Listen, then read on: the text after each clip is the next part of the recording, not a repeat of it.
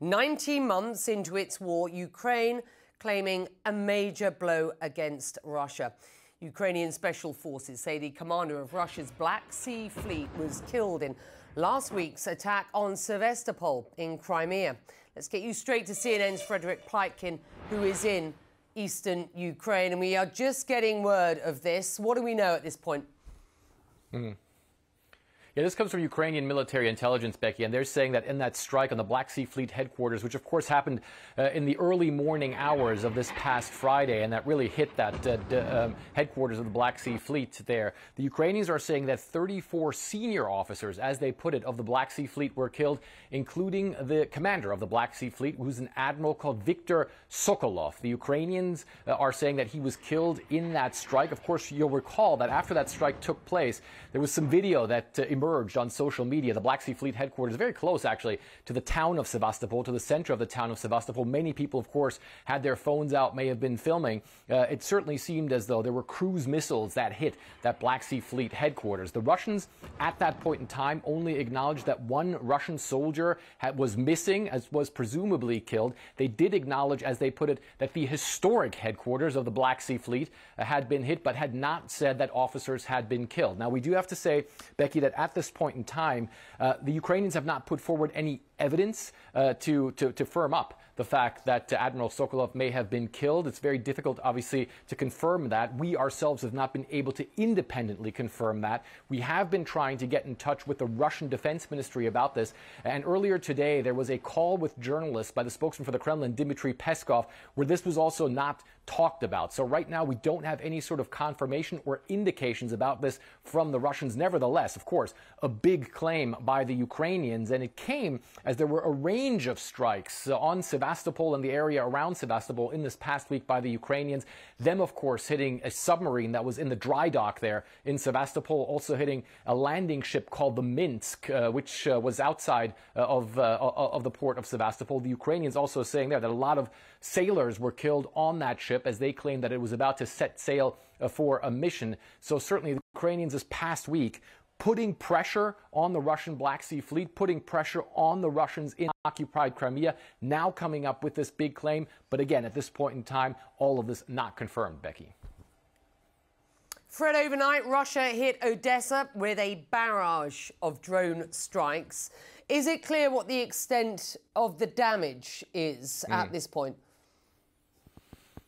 Well, it seems to be pretty extensive damage, but it's unclear how big a hit this was uh, against the Ukrainians. Of course, Odessa, much like Sevastopol, also a port town. So the Ukrainians are saying they believe that this was retaliation for the Ukrainians hitting the port of Sevastopol this past Friday. In fact, the Ukrainians calling this pathetic retaliation in their words. They say that in total, the Russians used 14 cruise missiles and 19 drones for this attack. The Ukrainians say they were able to shoot down uh, those 19 drones, but they said the cruise missile part of the attack in itself was very complex. 12 of those cruise missiles were Kalibr cruise missiles. Those are cruise missiles that can maneuver but travel at a subsonic speed. The Ukrainians say they were able to shoot down 11 of those 12 cruise missiles, some of them in the vicinity of Odessa, but they said that two of the cruise missiles that were used were Onyx cruise missiles. Those travel supersonic, and those appear to have hit some of the some of the targets there. The Ukrainians are saying that grain facilities were hit in the port of Odessa, and they also say that a very large hotel was hit, which is very close to the seafront. The Ukrainians, for their part, saying that that hotel hasn't been in use for years and so therefore was empty. The Russians have been saying that they believe there might have been military inside that hotel. But again, the Ukrainians are saying that they believe that what the Russians are doing is a symbolic strike as retaliation for the fact that the Ukrainians hit the Russian Black Sea Fleet headquarters in Sevastopol. Nevertheless, the damage extensive there in, uh, in uh, Odessa. Two people have so far been confirmed killed by the Ukrainians, Becky. I want to bring in CNN military analyst, former commanding general for the U.S. Army Europe, Lieutenant General Mark Hertling. General, thank you so much for being with us right now. The news that an admiral, the commander of the Black Sea Fleet, might have been killed in that strike, and actually we have some video of that strike that I can show right here. What would that do to the Russian efforts in Crimea? Good morning, John. It's a pretty big deal. Uh, what I'd suggest is it's not only the commander of the fleet, but the targeting process that the Ukrainians are using, where you garner intelligence and then decide what targets you're going to hit and then strike it, is the important part of this because it wasn't just the admiral killed, It was the admiral killed inside of his Black Sea Fleet headquarters in Sevastopol, where others were killed, as you just mentioned. Uh, um, uh, probably a great many of his staff. Ukraine estimates between 34 and 37 uh, other uh, naval officers were killed there. But this is going to disrupt the operations within the Black Sea.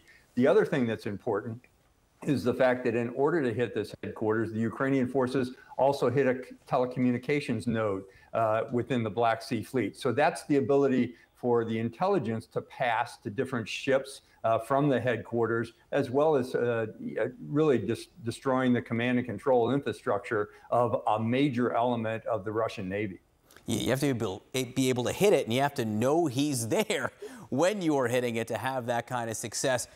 General, you're a tank guy, uh, so it is with great pleasure that I get to ask you about this. Uh, Ukrainian leader Volodymyr Zelensky says that the first U.S. Abrams tanks have arrived now in country. What is the difference that these tanks can make?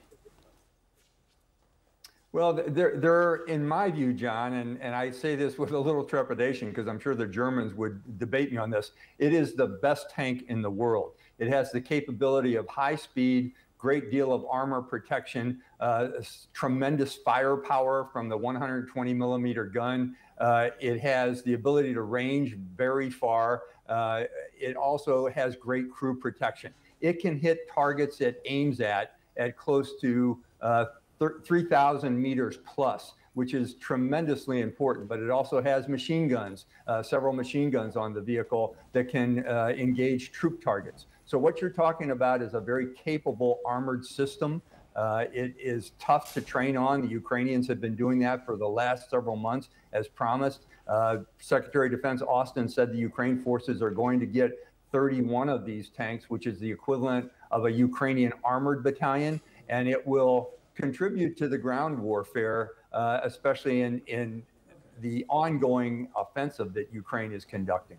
So 31 of them, what do you do with them? And I have the map here up of sort of the counteroffensive here, and you can see very small areas of yellow, which the Ukrainians have been able to take back. Do you throw these 31 tanks right to the front immediately, or because you have relatively limited capacity, do you be careful with them? Well, I, I, hesitate to answer that question, John. I know what I would do with them. I would wait for the counteroffensive that's ongoing now in, a, in several different directions to show some strength and breakthrough operations. Then you, you would use these tanks uh, as part of a combined arms team of infantry and artillery and air defense and engineers to continue to assault uh, to the key positions or the key objectives that Ukraine has determined that are the final point of this breaking supply lines, going after troop forces. But in my view, these are best used as part of a mass of a combined arms team with a mobile armored punch. Uh, once you find out where you want to go, once you find out the areas have been cleared of mines which have been plaguing the Ukrainian forces over the last several months, you would throw these in in a combined arms team and have that kind of armored punch that is needed to break through and continue the assault because they can move very quickly if they're supplied and maintained over an attack route. So wait for the opportunity, then deploy. General Mark Hertling, thank you so much for being with us today.